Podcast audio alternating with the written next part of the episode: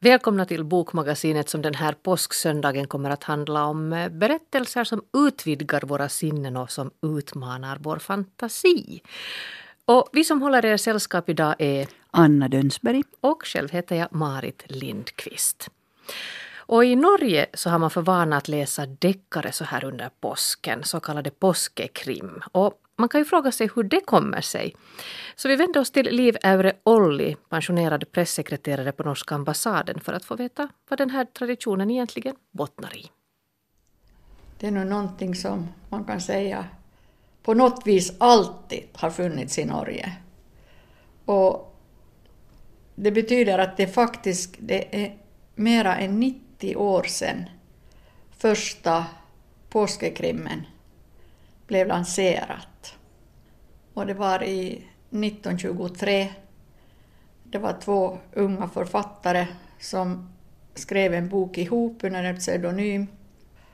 Och den ena av dem var Nordal Grieg som faktiskt har skrivit mycket dikter. Så att han var egentligen poet och inte författare, i alla fall inte kriminalförfattare. Men hans bror var chef för det stora förlaget Gyldendal.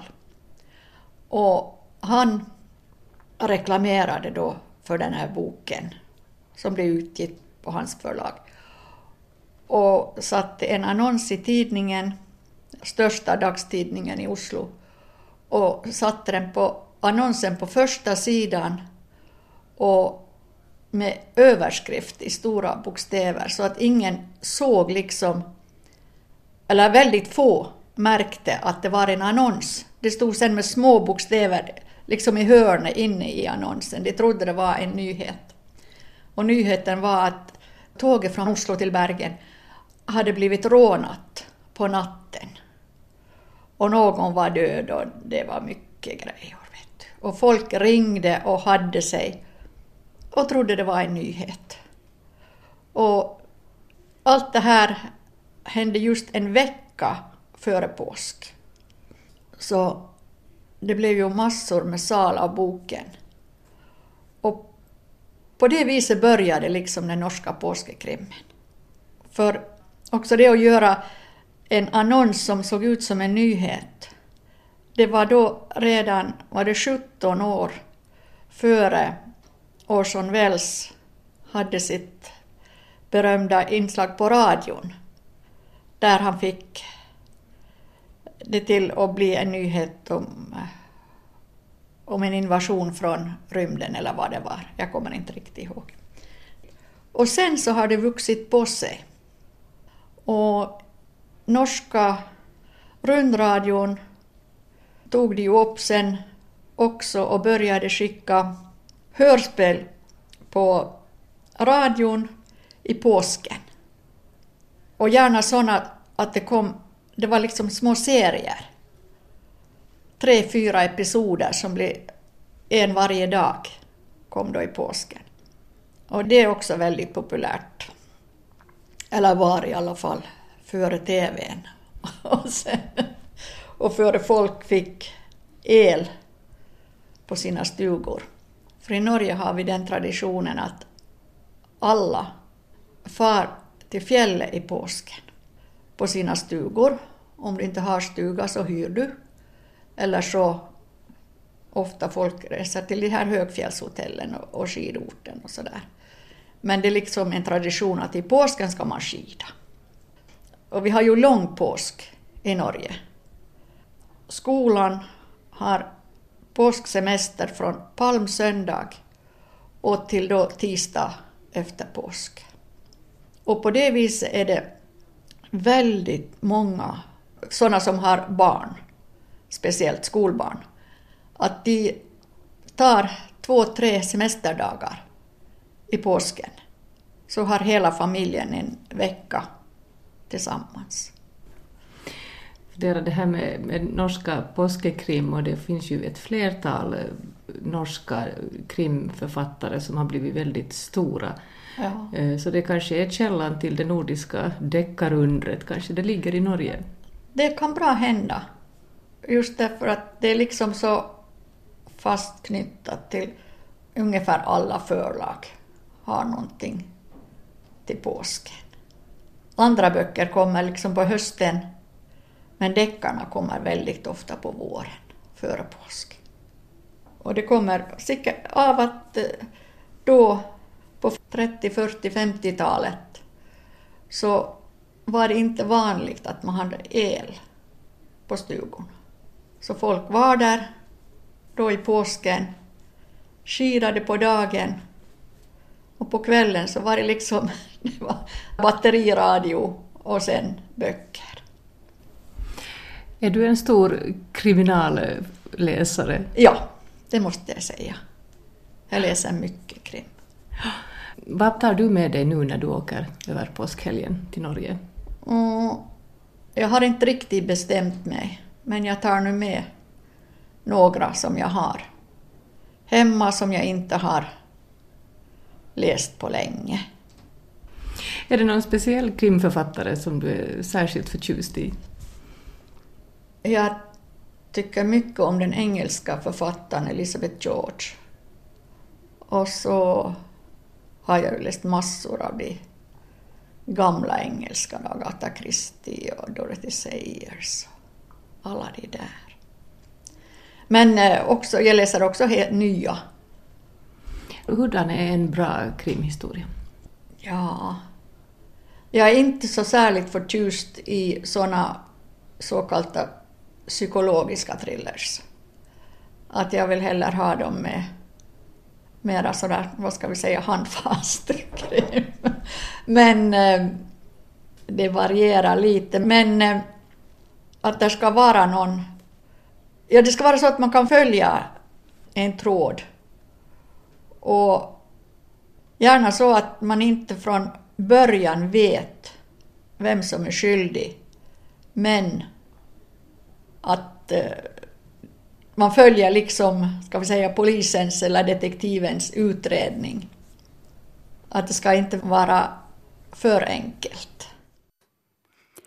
Ja, om Liv Aure Olli här föredrog pusseldeckare där man ska kunna följa tråden, så, så nu har vi tänkt lite utvidga begreppet till att istället för vem var det som gjorde det, så kan man fråga sig att vad var det som gjorde det? För vi tänker att på påsken är det ju ganska stora krafter i rörelse. Det gäller att vara på sin vakt. John Ajvide Lindqvists romaner, de är inga vanliga kriminalromaner. De är inte ens psykologiska sådana. De rör sig på ett helt annat plan.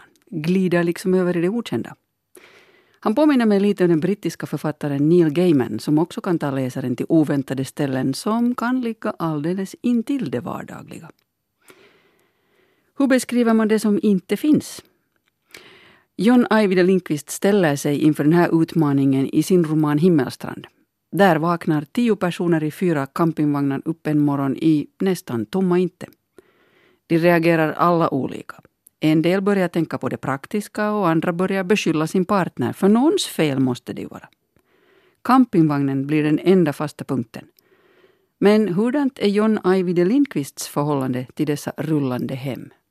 Jag har inte någon så här intim relation till husvagnar, men, men eh, när jag var liten så bodde jag och min mamma i husvagn två somrar.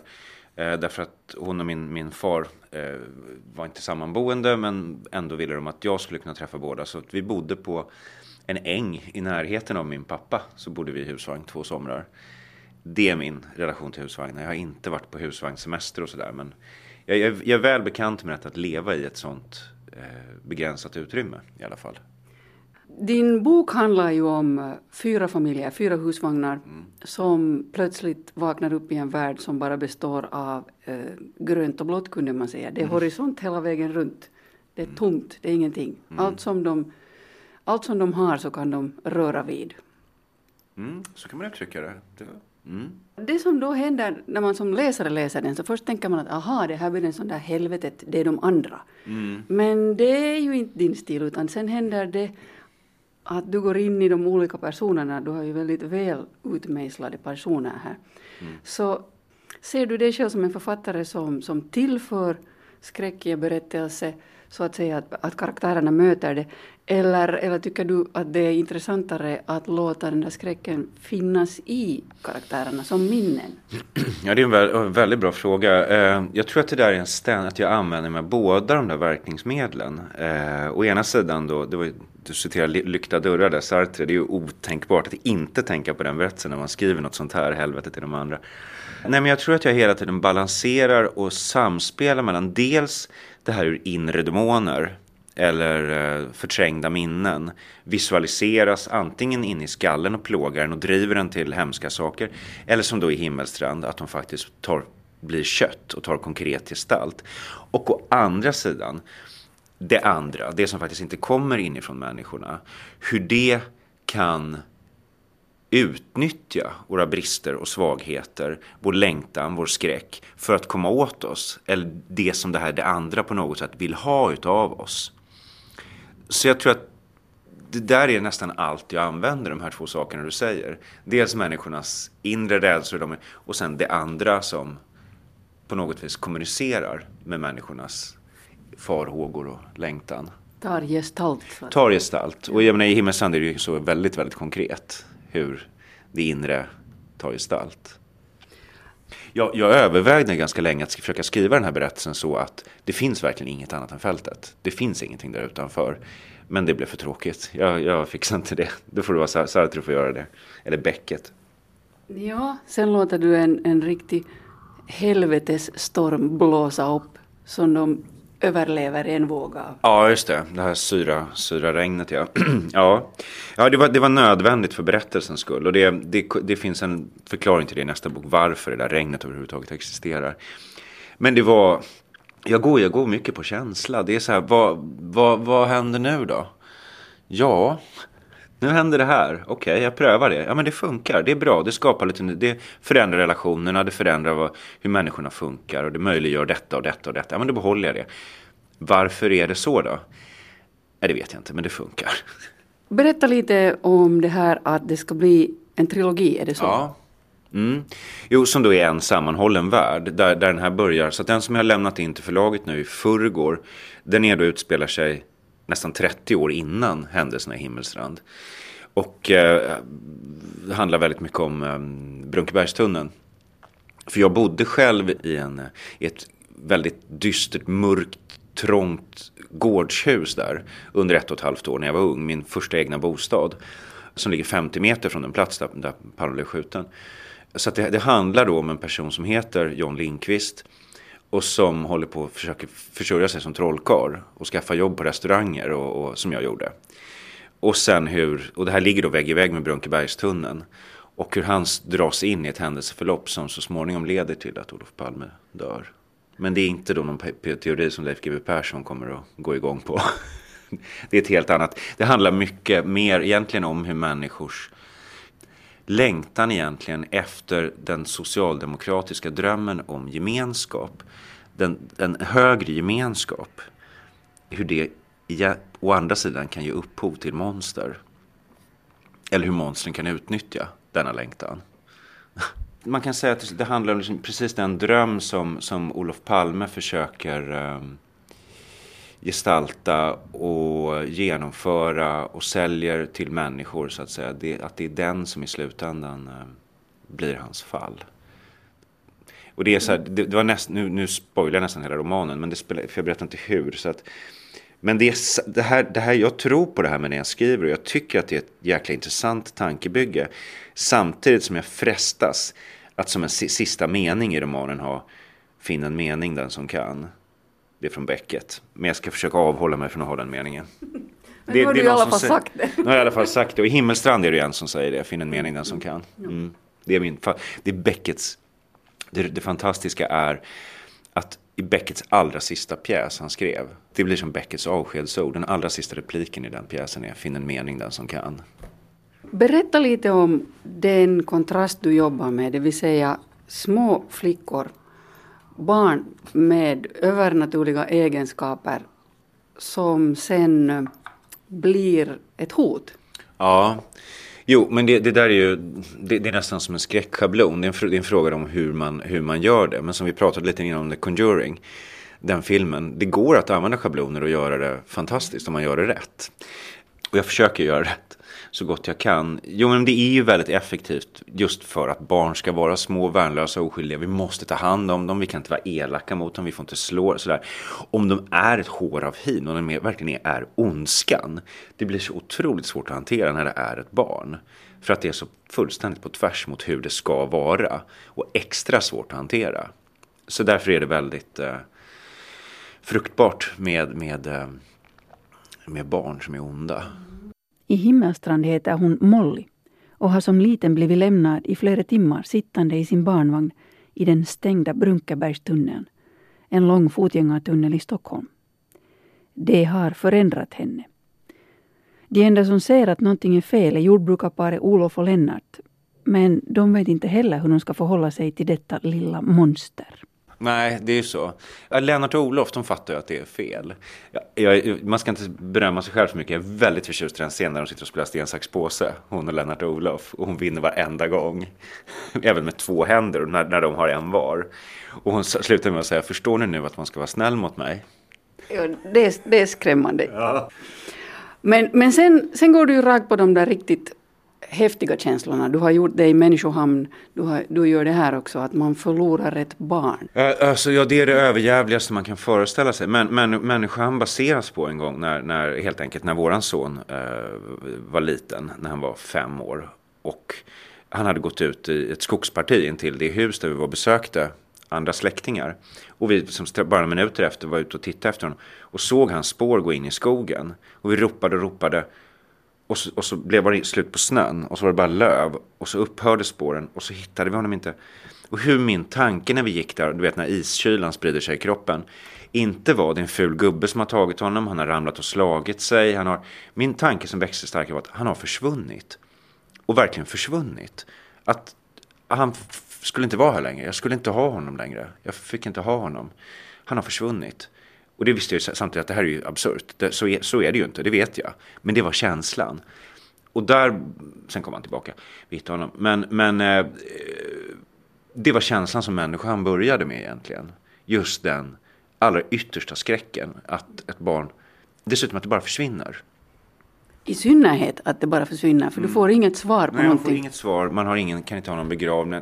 Men jag samtidigt är det, jag skrev en berättelse som heter Ansiktsburk, där, är en kvinna, jag sitter på, där huvudpersonen är jag själv och det är en kvinna på spårvagnen i Göteborg som kommer fram och anklagar mig. Vad tror du att du har för rätt att skriva om sådana här saker? Jag har förlorat ett barn, har du gjort det?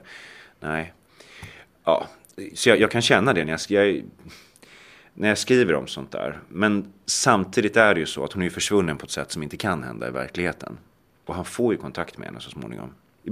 Jag kan känna mig ibland, vad har jag för rätt? När jag skriver om saker som det finns människor som faktiskt har varit med om detta överjävliga.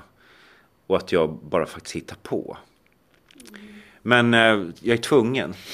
Det är mitt... Men å andra sidan så rör jag mig ofta med skräck som är så det är ingen som har varit med om att, eh, som i hanteringen av odöda, att ligga vid en grav och höra att det krafsar ner i kistan och man ska gräva upp sitt döda barnbarn som har börjat leva igen. Det har ju faktiskt inte hänt någon, i alla fall inte i modern tid tror jag, i onödan.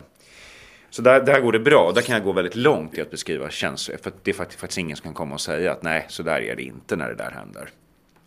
Nej, men det handlar ju om ingångar. Och, och även om det är drastiskt så så det här med att förlora någon man, man älskar och mm. inte veta vad som har hänt, det är ju en ingång och sen gör du någonting med det. Mm. Ja, det är det. Och dessutom så... Ja, min, min, frukt, min egen fruktan för att, att förlora det jag har kärt och människor jag har kära är så... Det är så otänkbart eh, hur mitt liv skulle se ut om de försvann. Så det, det, är en ständigt drivande motor och det, det gör att jag ändå tycker mig ha någon slags känslomässig rätt att skriva om sådana obehagligheter. Hur mycket håller du vardagligheten kvar för att jag också som läsare ska köpa det där mm. övernaturliga? Ah, ja, just det. Men det där är ju en väldigt medveten strategi. Och det var mycket, mycket svårt i Himmelstrand. För att jag, just i och med att jag inte har någon vardaglighet att förhålla mig till. Utöver själva vagnarna och bilarna. Vilket gör att jag beskri- håller på ganska mycket med dem. För det finns ingen värld att beskriva. Nej, jag tror att det är väldigt viktigt. Man behöver ju inte gå in på jättemycket detaljer. Det viktiga är, Roland Barthes talar om eh, Le Fetturil. Alltså det här detaljen som gör att man eh, placerar sig själv i scenen. Han talar om i något fall en sån här rykande oljelampa som hänger i taket i något källarvalv. Och just den där rykande oljelampan, ser man bara den, då ser man resten. Då ser man det den belyser, bänkarna, allting. Och det är att han hittar de där detaljerna som just gör att man som läsare tror på den här världen. Att man, ja jag känner igen den, jag tror på den. Mm. Och sen, ja jag vet inte, det, är, det är hela tiden en balansgång. Men jag, jag, innan man kan börja föra in det övernaturliga. Men jag försöker ju ofta göra ett, ett, små bitar i taget. Därför att det är ofta så i mina böcker att när, när man är framme i slutet, det kan finnas scener mot slutet av boken som är så här, så man öppnar och slår upp dem skulle man säga, vad fan är det här för någonting? Det här kan inte en människa tro på. Men små steg i taget har förhoppningsvis lyckats leda läsaren fram till den punkt där man är med även på det. Man liksom tar en liten bit, ja det här finns. Det luktar grillos, ja, ja okej, okay, ja men det kan det göra. Kommer ut lite längre, okej, okay, det finns, man får visioner när man kommer ut på fältet som drömbilder. Ja, okej, okay. ja men det, det, det, kan jag gå med på. Det, det, det föränd atmosfären förändras, ja okej, ja. De här drömbilderna tar kött och börjar komma, ah, alltså du vet, en bit i taget. Och till slut så kan man acceptera rätt mycket förhoppningsvis. Men däremot, däremot är jag väldigt noga med att inte bara börja pang in i något.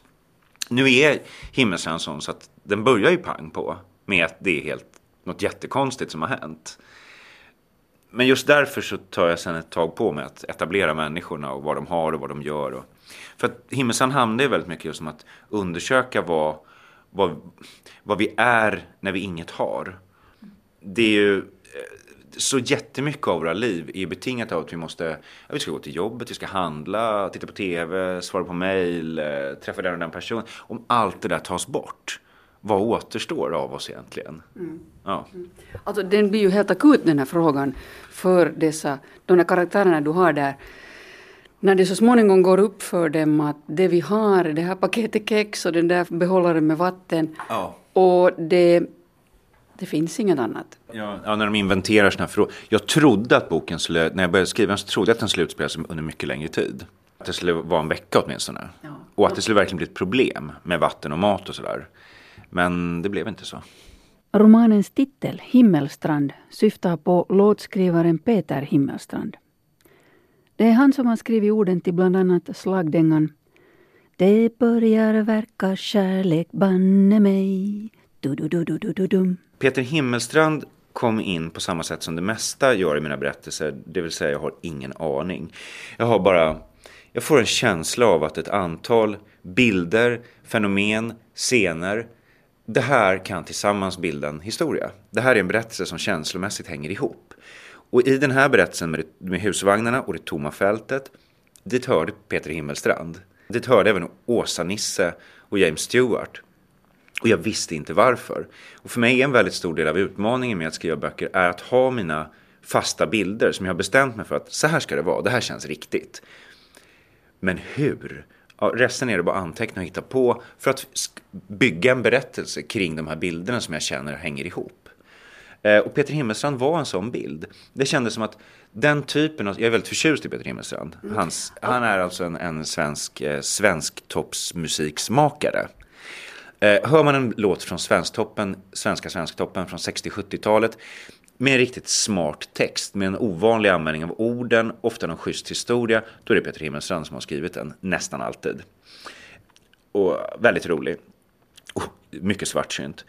Och jag kände helt enkelt att hans sånger hörde till den här platsen. Och alltså fick de vara där. Och sen fick jag hitta på hur jag skulle ha dem. Han dyker även själv upp i handlingen så småningom. Nej men alltså det är en schysst, um, jag skulle säga att Himmelstrand är en ganska lyckad existentiell thriller. Den bygger på fi, filosofiska spörsmål som är väldigt djupt begravda i handlingen till förmån för rätt mycket skön action. Jag vet inte. Jag vet inte. Den, den är den absolut bildrikaste av alla mina berättelser. Det är den jag tillåtit mig att släppa, framförallt de sista 100-150 sidorna. Så jag släppt tyglarna rejält. Och jag visste att det skulle vara en sån bok. Den skulle få vara så här expansiv. Det får hända riktigt konstiga grejer. Och det gör det. Så alltså John Ajvide Lindqvist som ofta använder sina egna rädslor när han skapar de här bilderna i sina böcker. Och så ska vi få träffa en annan svensk författare som också skriver böcker som får oss att se på vår omvärld med lite nya och uppskärrade ögon. Nene Ormes litterära fantasyvärld befolkas av orakel och människor som byter skepnad, så kallade hamnskiftare, lotsar och allehanda hart när mytiska väsen. Men hennes fantasyvärld är också förankrad i en rent konkret stadsmiljö, nämligen Ormes hemstad Malmö.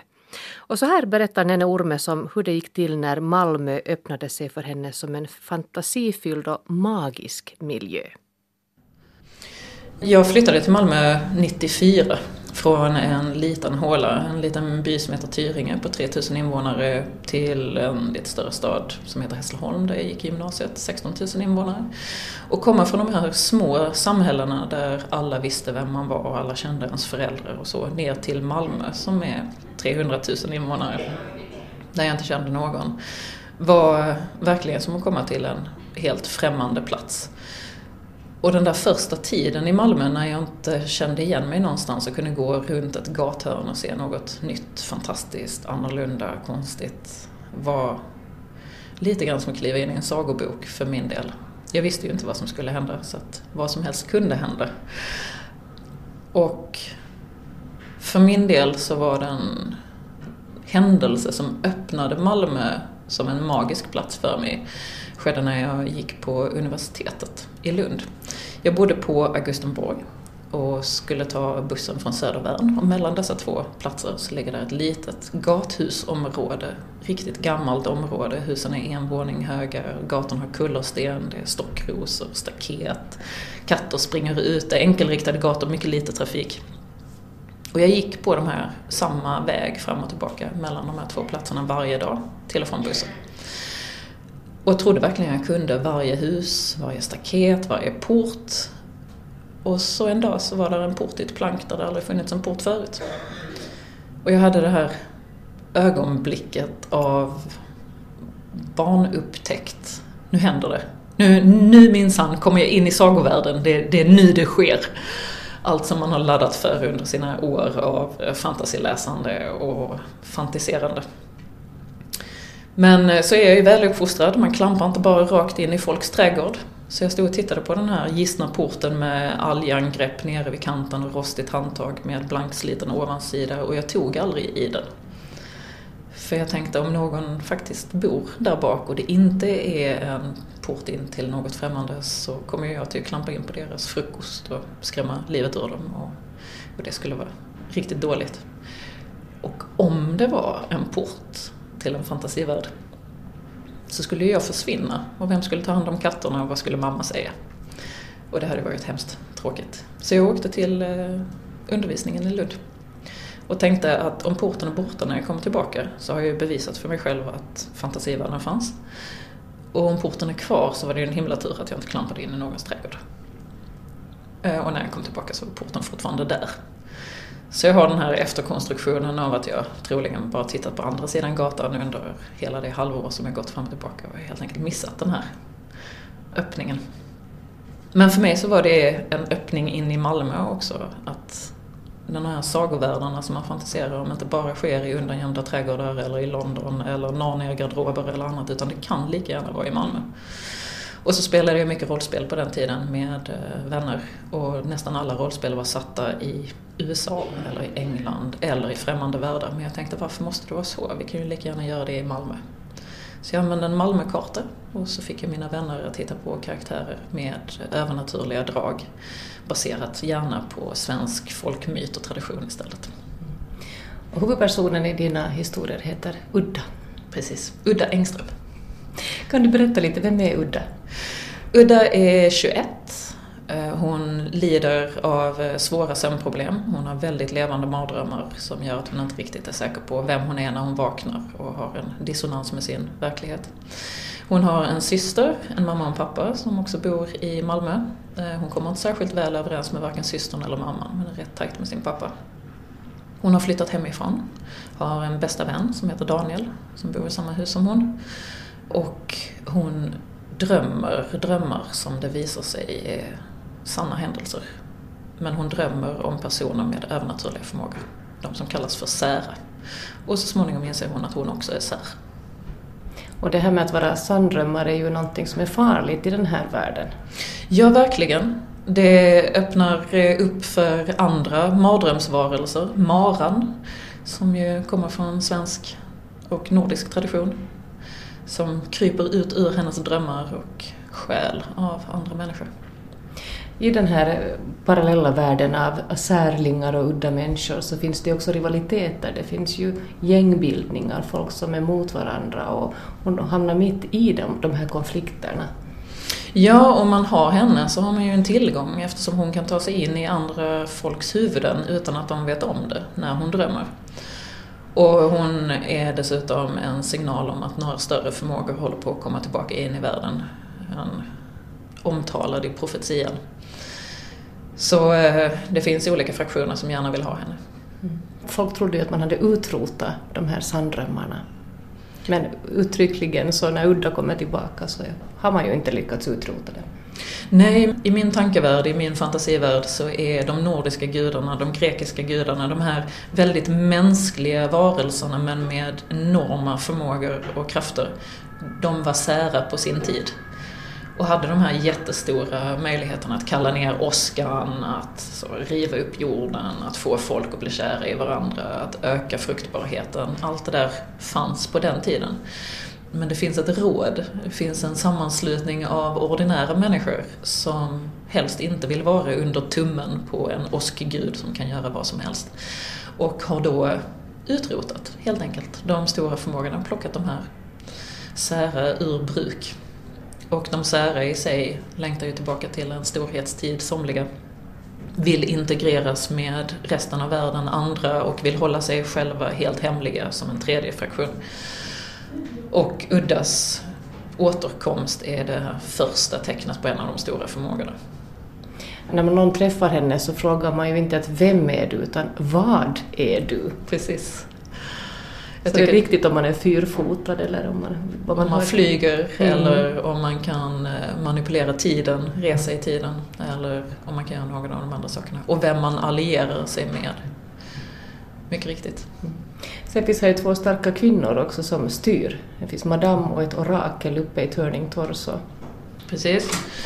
Vi har Margrethe som är den högsta av de flygande. Hon är den ledande skatan och har eh, fåglar under sig, fågelhamnskiftare. Och sen så har vi oraklet som sitter i toppen av Törning Torso. För jag tänkte om man ska kunna se allting i Skåne så sitter man naturligtvis i toppen av Törning Torso som kan se ut över halva Skåne. Det kändes helt rätt. Jag älskar dessutom det huset, det är så vansinnigt vackert. Eh, och oraklet är för mig väldigt spännande för att hon lever ju i en gyllene bur. Hon sitter verkligen på toppen av världen. Hon har förmågan att se allt möjligt annat men hon är ett verktyg för de som passar på henne. Adoranterna som, som passar upp henne och lite grann vårdar henne som ett guldägg för att kunna sprida de här profetiorna som hon kommer med om framtiden. Här finns också en, en lots i Mona som har en alldeles speciell förmåga att plocka ut minnen ur de säras hjärnor. Kan du berätta lite hur hon går tillväga? Ja, Imona är lots för mig är mitt helt egen påhittade. Jag tänkte mig att tiden är som vatten, jag minns inte var jag läste någonstans, men att all tid existerar samtidigt men i, i flytande lager över varandra. Och då tänkte jag om någon kan sjunka igenom de lagren så kan man sjunka igenom tiden. Och ifall tiden är böjlig och plastisk så är minnen också det. Minnen är ju lagrad tid i ditt eget huvud. Och om hon kan röra sig mellan tidslager så kan hon också röra vid tid i dig själv. Så hon drar ut det genom dig, lyfter ut de här tankarna och formar dem till föremål. Och för Imona så är det glaskulor. Så det blir små spelkulor med en skimrande liten färg i mitten som är minnena. Och så sparar hon dem i en påse. Och om man sväljer sitt minne igen så får man tillbaka det. Och om man råkar svälja någon annans minne så får man den stycket av tid i sig själv men det kommer alltid till att skava lite grann, ligga lite snett. Även om det är en väldig rush och få tillbaka någonting som är en hel tanke, en hel känsla på en gång och inte behöva leva igenom det. Som det är lite som att svälja något hallucinogent piller. Lite grann, fast det kommer till sitta för evigt med samma tydlighet som den andra personen har upplevt det som. Jag läste att du är arkeolog. Ja, det känner jag inte riktigt att jag kan säga. Jag är utbildad arkeolog. Okay. Men jag jobbar ju inte som det längre och min eh, utbildning är vid det här laget rätt gammal. Men jag har en magisterexamen i arkeologi. Ja, för att i dina, man tänker att dina världar försiggår ju förstås parallellt men också i skikt och i lager som du sa. Att du går rent konkret också ner i underjorden i dina historier. Ja, det, när man väl har lärt sig stratifiering så sitter det i kroppen på en. Det är svårt att låta bli. Eh, och eh, det som rör sig under mark i Malmö, det ja, man behöver inte vara väldigt djupläsande för att inse att det är det undermedvetna, det som rör sig i botten av ens tankevärld också. Och där har jag en labyrint av kulvertar och eh, gångar och dräneringsbrunnar och annat. Och det finns en hel del av det i Malmö. Tillvägstunnlar runt spårområdet, det finns ett stort nät av kulvertar under eh, sjukhuset och bårhuset och annat. Så jag tänker om man kopplar ihop det så blir det ju som en labyrint, alla de här underjordiska vägarna. Och labyrinter vet man ju leder djupare in i en själv. Och det är riktigt spännande med den där porten som jag pratade om tidigare, det är att när första boken släpptes, och jag hade berättat om det här tidigare i något sammanhang, så ville TV spela in en intervju med mig framför just den här porten. Så eh, jag cyklade tillbaka till Sofielund för att hitta den. Och planket är kvar, men det är ingen port i den. Så eh, vi fick spela in på en tvärgata och låtsas att det var rätt port. Så eh, nu vet jag inte längre. Men porten finns ju i dina berättelser. Jajamän. Ingången har jag hittat i alla fall. Hittills har Nene Ormes gett ut två böcker om Udda Engström, nämligen Udda verklighet och Särskild. Och den första av dem är tillägnad alla som någonsin känt sig udda och till alla som vågat vara det. Men Anna, nu har vi talat mycket om spänningsböcker, thrillers och fantasy. Men eh, om vi går tillbaka till det här med deckare. Så Anna, har du läst någon riktigt spännande deckare på sista tiden? No, jag har läst en, alltså Katarina Wenstams Skuggorna, som, som har en, en moralisk fråga i sig som, som förstås på sätt och vis var väldigt bekant för mig. För den påminner väldigt mycket om Anja Snellmans Pellon Maantjede som kom ut 1995. Och jag kan ju berätta kort om den ifall ni har hunnit glömma den.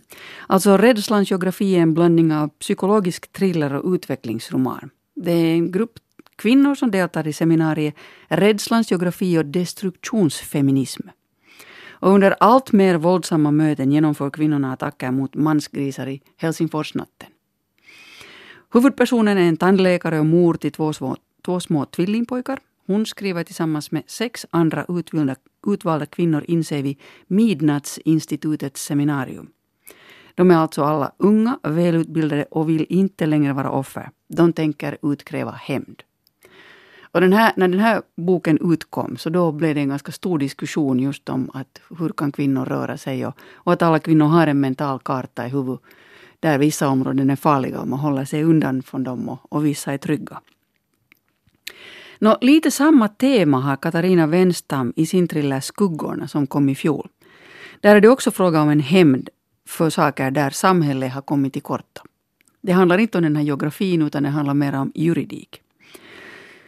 Hon eh, har ju eh, i sina böcker, hon har flera sådana här deckare och där finns en poliskommissarie Charlotta Lugn och en åklagare Shirin Sundin. Och den här gången får de i uppdrag att sätta ihop pusselbitar kring ett fall där män har misshandlats och är ovilliga att tala om vad som har hänt. De verkar liksom skämmas. Och det som hänt är att fyra maskerade kvinnor ägnar en varm sommar i Stockholm åt att kartlägga och söka upp män misstänkta eller dömda för våld mot kvinnor. De tar sig in i de här männens hem och utsätter dem för exakt samma sorts våld som de har tillfogat sina partners, varken mer eller mindre. Förövarna är välplanerade, intelligenta och har en noggrann plan både kort och långsiktigt. Samtliga har en position i ett övrigt samhällsskikt och bär själva på spår och minnen av patriarkalt våld. Men vad händer i ett samhälle där delar av befolkningen upplever sig som rättslösa? Givet de friande domar om män anklagade för olika former av våld mot kvinnor som med jämna mellanrum uppmärksammas så är det nog en helt legitim fråga. Som kvinna görs du i praktiken skyddslös av en våldtäktslagstiftning som inte fungerar. Det här är ett återkommande tema nog i Wenstams produktion. Och I den här nya romanen så undersöker då Katarina Wenstam vad som händer om kvinnor till slut slår tillbaka mot det samhälle som hatar dem. Vad händer med demokratin och rättsväsendet när medborgare tar lagen i egna händer, även om det är för goda syften? Leder strängare straff med automatik till att mängden kvinnofridsbrott i Sverige skulle minska? Svåra frågor. Men Venstam tar ställning kunde man säga, för i sen samlas tusentals människor på Sergels torg för att demonstrera för de här brottslingarna. Då har man alltså ännu inte fått fast dem. Och då uppstår det bråk med grupper av män som protesterar mot att behöva vara rädda. Men det kanske är just det som är Wenstams poäng, att det kunde vara värt att tänka på för män hur det känns att vara rädd när det går ett gäng kvinnor bakom dig en mörk kväll. För de som drar nytta av mäns våld mot kvinnor är just män. Alla män. En sån kriminalberättelse hade jag valt den här gången. Bokmagasinet önskar er alla en spänningsfylld helg och vi Anna Dönsberg och Marit Lindqvist. Vi är tillbaka om en vecka och då kommer vi att tala om Ukraina och annekteringen av Krim med utgångspunkt i två nyutkomna böcker.